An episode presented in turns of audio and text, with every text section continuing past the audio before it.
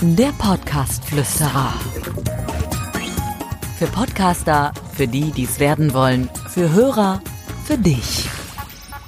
So, liebe Hörer meines Podcastes, liebe Abonnenten und die, die neu dazugekommen sind, ich bedanke mich mal wieder recht herzlich, dass ihr draufgeklickt habt auf meine neue Folge vom äh, Podcast Flüsterer, der Podcast für Podcaster oder die, die es werden wollen.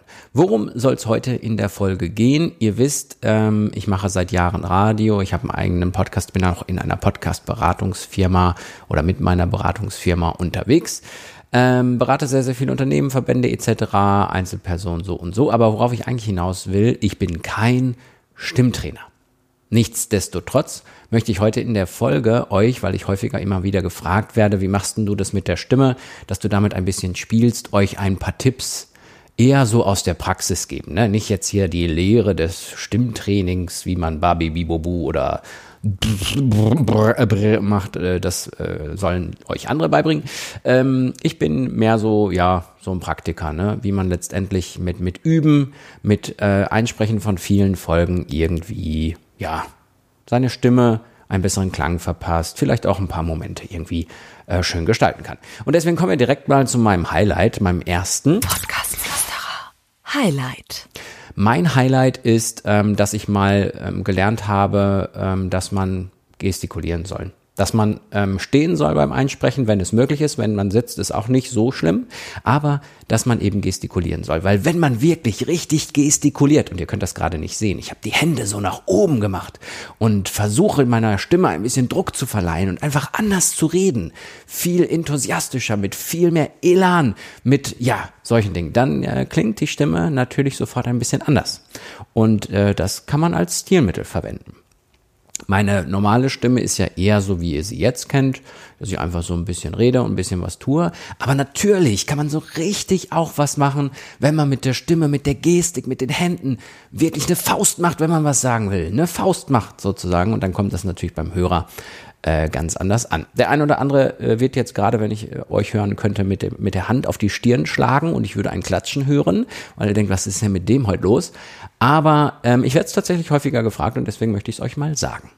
Die zweite Sache, die mir ganz wichtig ist, und ich bin jemand, der das auch manchmal macht und sich dabei erwischt, das ist das schnelle Sprechen.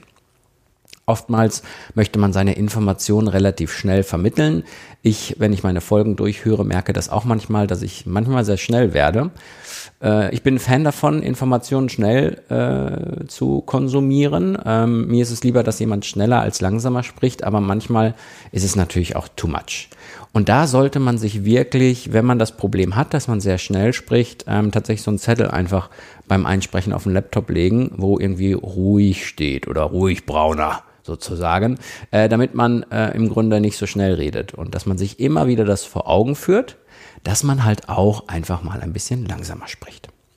Grundsätzlich kann man natürlich auch mit seiner Stimme ein bisschen spielen. Ihr merkt das vielleicht, wenn ich ein bisschen langsamer spreche, wenn ich mit einer etwas sanfteren Stimme spreche, versuche ich so, ja, denjenigen ein bisschen runterzuholen gerade. Also wenn wir jetzt ganz viele Informationen hatten und ich möchte irgendwie mal jetzt so eine Phase machen, wo, wo es mir eindringlicher wird, wo man einfach mal ein bisschen runterkommt und das mal ein bisschen sacken lässt, dann kann man mit Pausen und mit einer etwas weicheren Stimme schon denjenigen ein wenig ja, sagen, setz dich doch mal hin, tu dir doch mal die Ruhe an, du bist jetzt gerade am Joggen und hörst meinen Podcast, mach doch mal eine kleine Pause. Also wird derjenige nicht machen, der wird weiterlaufen. Aber was ich damit sagen will, man kann mit seiner Stimme auch einfach mal ein bisschen Tempo rausnehmen. Und da sind wir auch schon äh, bei der nächsten Frage, die ich häufiger gestellt bekomme. Podcast Flüsterer. Fragezeichen. Die Frage ist manchmal von meinen Kunden, wie schaffe ich es denn, dass ich mich nicht so oft verspreche? Und ähm, meiner Meinung nach passiert das sehr, sehr häufig, wenn man sehr hektisch redet oder sehr schnell. Also klar ist das Vorbereitungsarbeit, wie man die Folge vorbereitet hat, aber es ist natürlich auch wichtig, dass man mit der Geschwindigkeit so Hand das handhabt, dass man ein bisschen Zeit hat, drüber nachzudenken, was man wohl so als nächstes sagt. Das ist Übungssache, keine Frage. Aber ich kann euch eins sagen, umso schneller ihr sprecht, umso häufiger äh, versprecht ihr euch. Ähm, wenn man das morgens äh, macht, zum Beispiel auch irgendwie um 8 Uhr einen Podcast aufzeichnet, kann ich euch jetzt schon sagen, werdet ihr euch auch häufiger versprechen. Übrigens, ich gucke gerade auf meine Uhr. Es ist 8.16 Uhr, äh, wo ich diesen Podcast aufzeichne. Ich bin ganz zufrieden mit mir. Ich habe mich bisher noch nicht so häufig versprochen.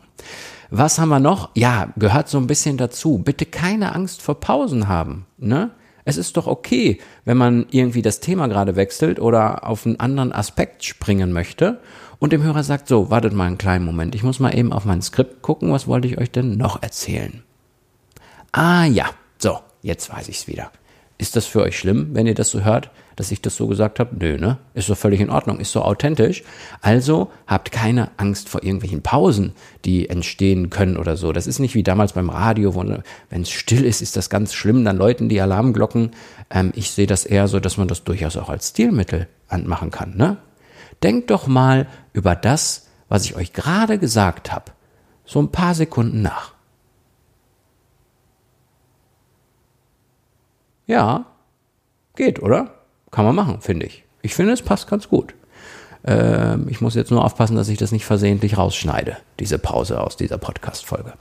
Was habe ich noch für Tipps für euch?